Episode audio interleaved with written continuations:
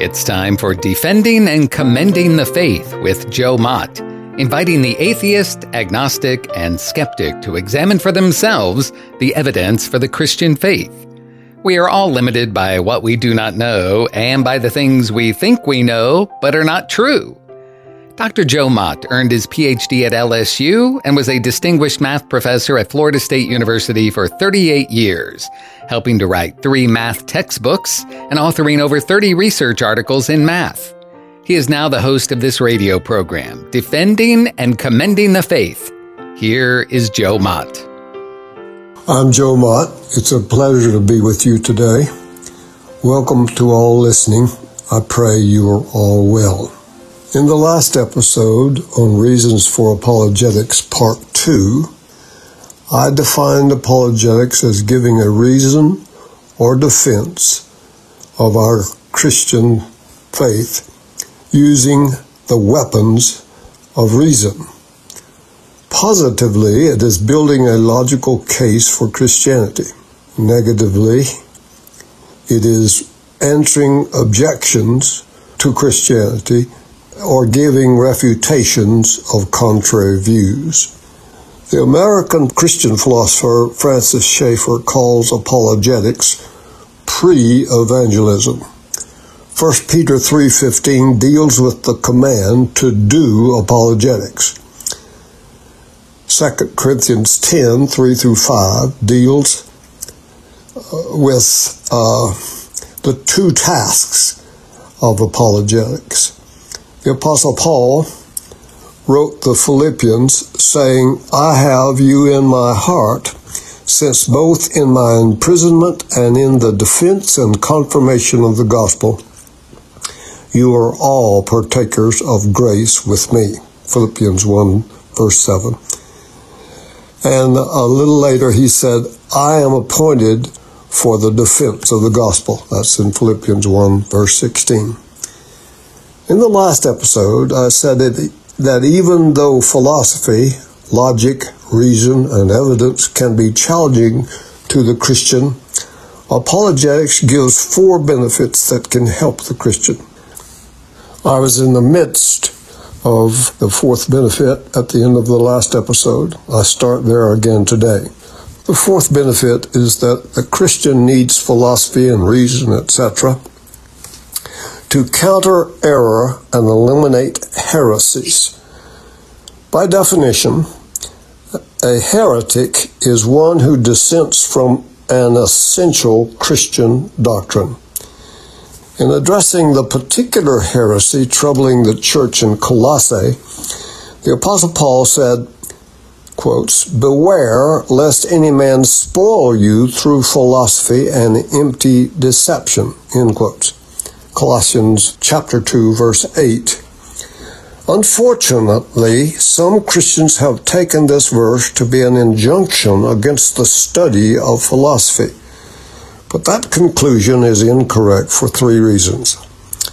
The first reason why Paul's warning in Colossians 2:8 is not against the study of philosophy is that his warning is not a prohibition against philosophy in general, but against a particular false philosophy. The epistle to the Colossians stands in the same relation to Ephesians as Galatians does to Romans. Romans and Ephesians give us sound doctrine, while Galatians and Colossians correct a deviation from sound doctrine. What then is the erroneous doctrine that was leading the Colossians away from sound doctrine? The Apostle Paul lists six characteristics of this erroneous doctrine. First, Paul called it by the name of this philosophy in chapter 2, verse 8. The definite article this indicates that it is a particular philosophy, not philosophy in general. He is warning against a specific false philosophy.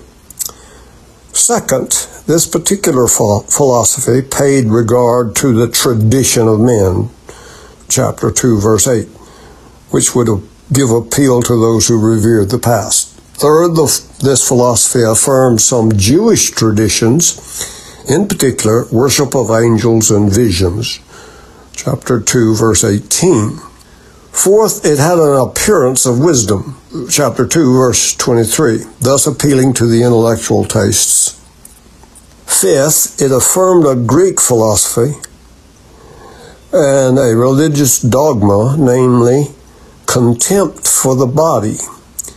In chapter 2, verses 20 through 23. And sixth, it practiced self abasement and severe treatment of the body. Chapter 2, verse 23. Why would anybody have contempt for their own body?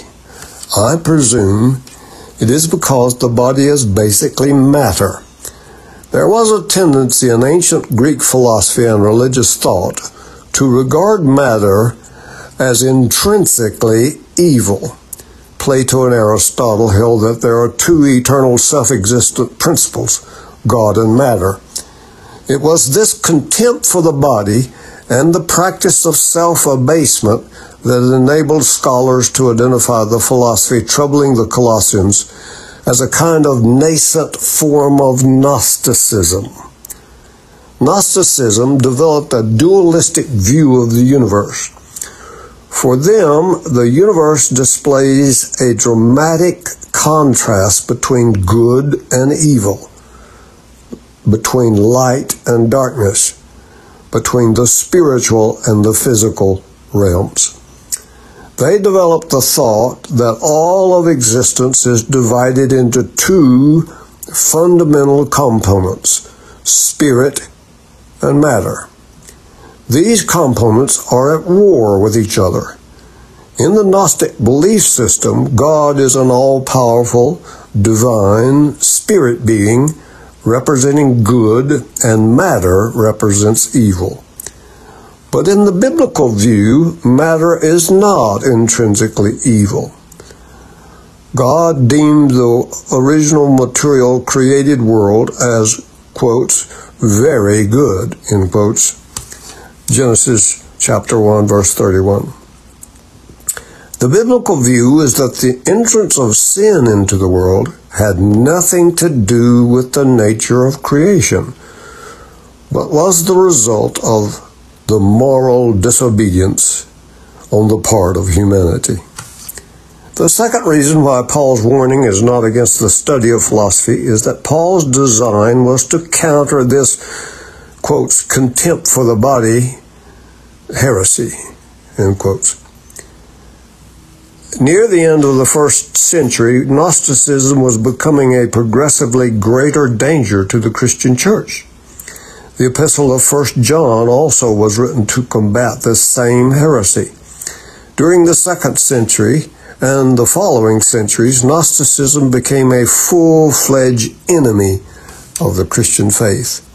At the root, Gnostic and Gnosticism stem from the Greek word gnosis, meaning knowledge, and refer not to the pursuit of general knowledge, but to a variety of religious movements directed toward personal salvation through the attainment of alleged ancient mysteries, usually pertaining to self knowledge that would liberate them from the nightmare world of, quotes, reality, end quote.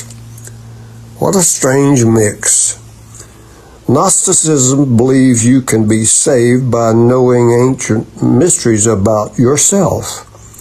Pantheism thinks the mystery is that you are God. Mormonism believes the mystery is that you can become God. When people cease to believe in absolutes, foundational biblical truths seem to be incoherent. So it's no wonder that some of the essential biblical doctrines are now almost completely misunderstood or rejected altogether. For example, surveys show that almost 80% of all people believe there is more than one way to heaven. 91% of Catholics agree with that. Even more telling is that 68% of evangelical Protestants say a good person from a non Christian religious faith will still go to heaven. And 65% of evangelical teens say you can't be sure which religion is right or true. So it appears that the body of, of the people who claim to be Christian is gradually becoming heretical. I pray that that is not really the, the actual case. G.K. Chesterton describes the situation in this way. He said, When men choose to stop believing in God, they do not thereafter believe in nothing. They then become capable of believing in anything. Joseph Preston of Free Thinkers of America says, quotes, There has been considerable liberalizing of religion, and the lines of conflict between atheism and religion aren't nearly as strong, end quotes. The Bible warns against the wisdom of the world. 1 Corinthians chapter 1 verse 20, chapter 2 verse 4 through 13, chapter 3 verse 19, 2 Corinthians 1 verse 12. The apostle Paul exhorts us do not be conformed to this world, but be transformed uh, by the renewing of your mind. Romans 12 verse 2. In Ephesians 2 2, Paul wrote that unbelievers walk according to the course of this world. James wrote, Who among you is wise and understanding? Let him show by his good behavior his deeds in the gentleness of wisdom. But if you have bitter jealousy and selfish ambition in your heart, do not be arrogant and so lie against the truth. This wisdom is not that which comes from above, but is earthy, unspiritual, demonic.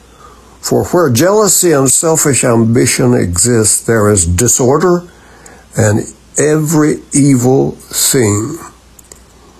But the wisdom from above is first pure, then peaceable, gentle, reasonable, full of mercy and good fruits, unwavering, without hypocrisy. James chapter 3 verses 13 through 17. In New Testament times, believers lived by fixed scriptural truth as opposed to those who live by the shifting cultural norms of the world. The third reason why Paul's warning is not against the study of philosophy, if you think about it, you realize you cannot beware of false philosophy unless you are first aware of it. You cannot avoid something unless you can identify what it is that you should avoid. A Christian must recognize error before he can counter error, just as a physician must study disease before he can knowledgeably treat disease. And you cannot detect error unless you know its opposite, the truth. The Christian church has on occasion been penetrated by false teaching precisely because believers have not been trained to detect the disease of error. A good counterfeit will be as close to the truth as possible. This is why false, non Christian philosophies dressed up in Christian garb are particularly dangerous. That is why Christian liberalism and the group called the Jesus Seminar are so toxic.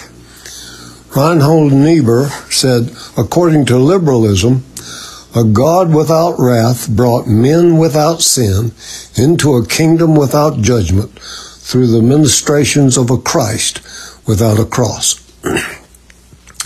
the Jesus Seminar is a group of over 70 self described scholars who claim that they have determined that Jesus probably only said about 18% of the quotes attributed to him in the four Gospels in the New Testament.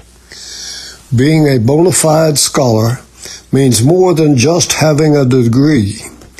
Generally, a scholar is one who demonstrates a mastery of his discipline and who makes an academic contribution to his field normally by publishing papers in respected journals. Greg Koukl checked out the credentials of the Jesus Seminar participants some years ago and by this definition, only 14 members qualify as a scholar. And of the entire group, only 20 are recognizable names in the field. And half of them come from ultra liberal schools Harvard, Claremont, and Vanderbilt. Why would you listen to such a biased point of view?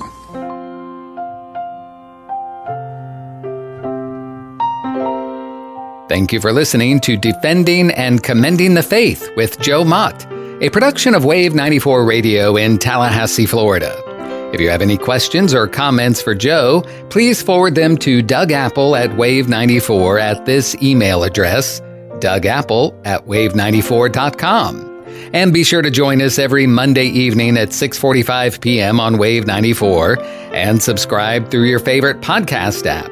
Defending and Commending the Faith with Joe Mott.